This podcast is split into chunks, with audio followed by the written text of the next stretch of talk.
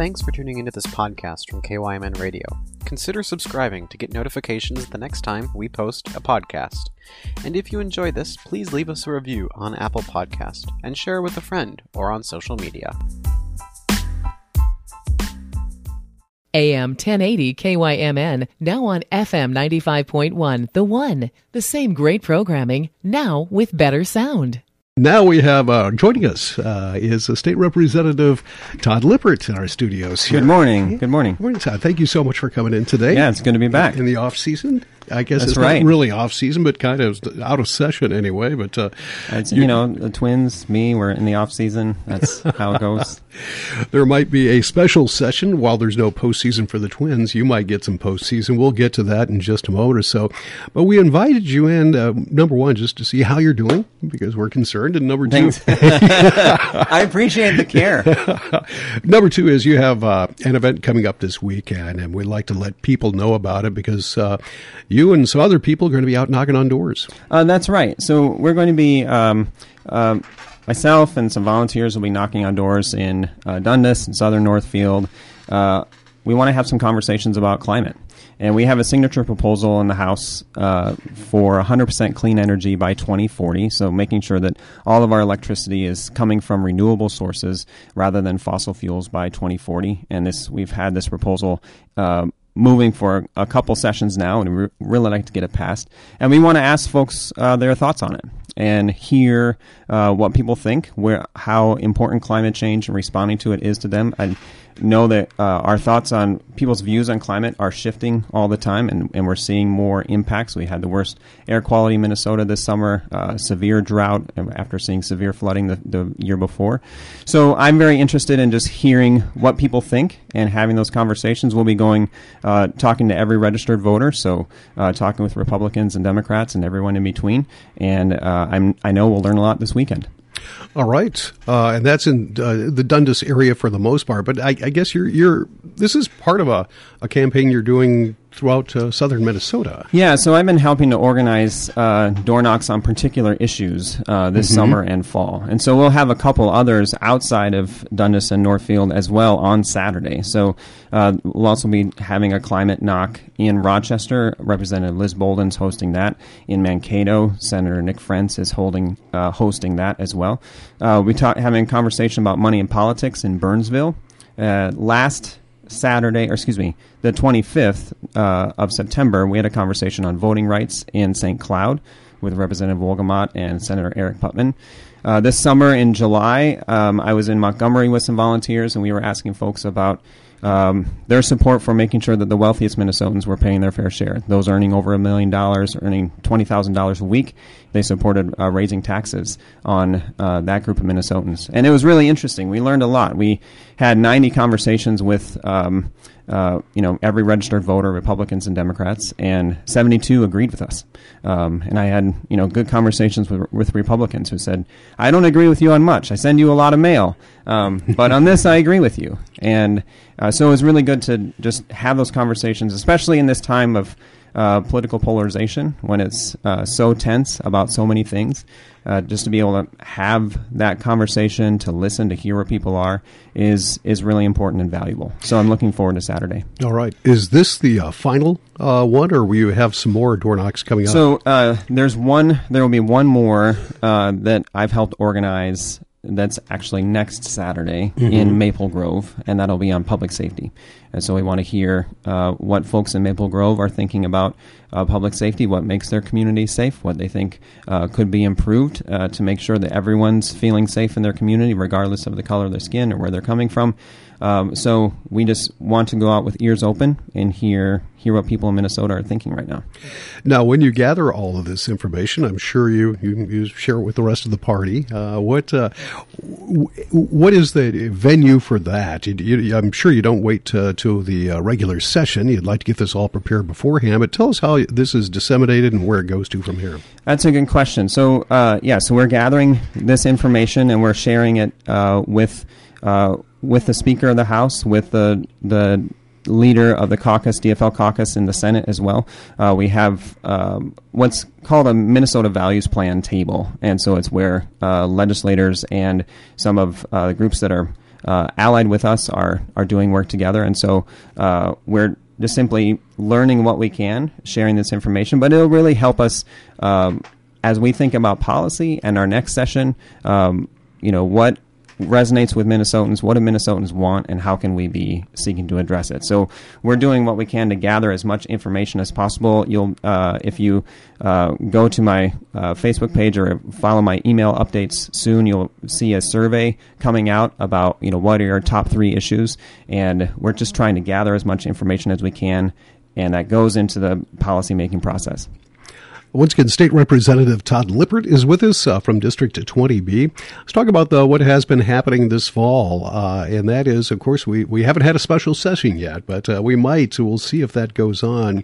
Uh, for our listeners out there, if you haven't been following that, there's uh, something in the order of maybe $250 million that is, um, I guess, kind of left over from uh, the packages, some of the care packages, relief packages that have the federal government has passed along over the course of the uh, pandemic, uh, and how to divide that up and who gets what.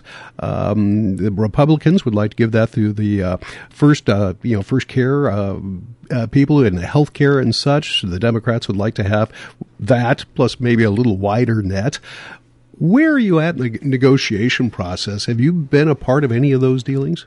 So I'm not on the. It's a, a very small group that's actually part of that um, part of that task force. There's just two members of the House, two members of the Senate, a couple members of, uh, excuse me, two members of each party from the House, uh, two members of each party from the Senate, and a couple of members from the governor's administration that are working on that. Um, what I know, though, is that um, we're very close to a deal, and uh, the deal can be sorted on, on as far as who gets what and we know we could come into a special session soon to approve those dollars. So they were approved in uh, the regular session with and direction was given to this task force just to sort out uh, how it'll be divvied up. So we can get those dollars out. Um, the trouble is that um, Republicans in the Senate are threatening to fire Jan Malcolm, our health commissioner, um, and so that's uh, we feel like that is uh, a really dangerous thing to do in the midst of a global pandemic, and and uh, don't want to come into a session where that's that's at risk. Also, uh, we have $10 million for drought relief for farmers. That's uh, that could be approved as well, uh, especially going to livestock producers who have been hurt the most, especially producers that have been hurt the most. Um, so I would really like to be able to go in and approve this and get those dollars out to frontline workers uh, who have sacrificed a lot because of COVID, to farmers who need drought relief, um, and just hope Republicans can allow us to do that. I'm presuming that uh, the uh, firing or uh, the threat of firing Jan Malcolm would be uh, uh, part of the deal. Is, is that correct? Uh, they wouldn't really blindside you. Would that be part of the deal? so they've been they've been publicly talking about that, mm-hmm. and so um, in our view, we would have to get to get an agreement that that wouldn't happen for okay. us to come into special session. Uh, Jan right. Malcolm's one of the best health commissioners in the country, and uh, we just had 40 deaths due to COVID uh, yesterday that were reported. So we're still in the midst of uh, dealing with COVID, and we need our best people um, on the job. All right. The uh, House Majority Leader, uh, Ryan Winkler, is going to be stepping aside. Do you have a favorite person that you would be rooting for to assume that position? Uh, so there there are a variety of candidates um, mm-hmm. who can be stepping into the majority leader role, and um, we have a lot of talented people in the House. So we'll be, um, you know, it'll be sad to see Representative Winkler go. He is an excellent majority leader. He'll be a great uh, Hennepin County attorney, um, and so I'm excited to watch that campaign too. But we have a lot of um, just so many towns and people in the House that could step into that leadership role. So we'll be having um, conversations internally and a vote before the next session starts on who the leadership should be. Uh, how does that work? You mentioned the conversations. You mentioned uh, you're going to be voting. Will that be at a? Do you have a convention? Is there a DFL convention that is on the uh, schedule? Is that something that you do? Uh, uh, as members of uh, the House of Representatives? How does that so work? it's one of the first thing that happens uh, after the election mm-hmm. is uh, a vote for leadership. So the election the election happens, and then uh, there's typically a, a, caucus on Thursday uh, following the election, and the party elects its leadership at that time. So those who are interested in pursuing the majority leader position uh, start having um, intense campaigning conversations with members and try to try to build support. And members are looking for uh, those leadership qualities that have been good for leading the party through the political process or through the session, uh, but also uh, a leader that can help with the campaign overall and help strengthen the party and and uh, communicate our values to Minnesotans um, during session and during campaign season. So um, you know there are a few people that that rise to the top, um, and then there's uh, you know some voting that happens, and and then we announce the Minnesotans uh, who that person is. So we have a you know big election, a little small election afterwards, and uh, the fun just right. keeps on going. You you don't have a personal favorite in there, do you? I don't. Uh, I don't have a personal favorite uh, right now. Okay. Um, so that you know will everyone will be chattering about that as All we right. go. Is that a position that you'd seek? Uh, I don't. I don't anticipate uh, seeking seeking that role. Um, uh, it's yeah. I don't think it's in the cards for me, but um, we'll see. We'll see who moves towards that spot. All right, we'll move on from that topic. uh, is there anything else you'd like to pass along? Uh, that what, things that you have been doing, working on, of course, uh, over the course of the summer and the fall.